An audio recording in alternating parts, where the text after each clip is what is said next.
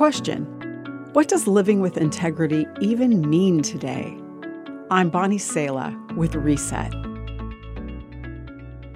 Millennial podcaster Rebecca Crespo offers 10 reasons why integrity is important in life, making the point that integrity is a great trait for a leader to have. She defines integrity as living your life according to your morals and values. Included in her list are reasons like you become reliable, you become confident, you become admirable and have a good reputation. But the Bible says there's an integrity that's gained by living up to a standard found outside of ourselves.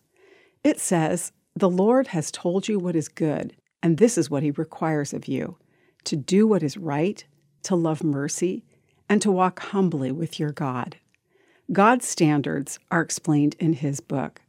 Study this book of instruction continually, it says. Meditate on it day and night so you'll be able to align your behavior and attitudes with His standard. Crespo defines an integrity you can see on the outside that others observe. But the integrity found in the Bible is an integrity that goes deeper than the surface of our lives, down into the secret places. I will live a life of integrity in my own home.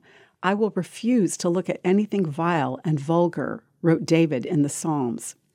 Today, we might say, I will live a life of integrity on my own phone or laptop.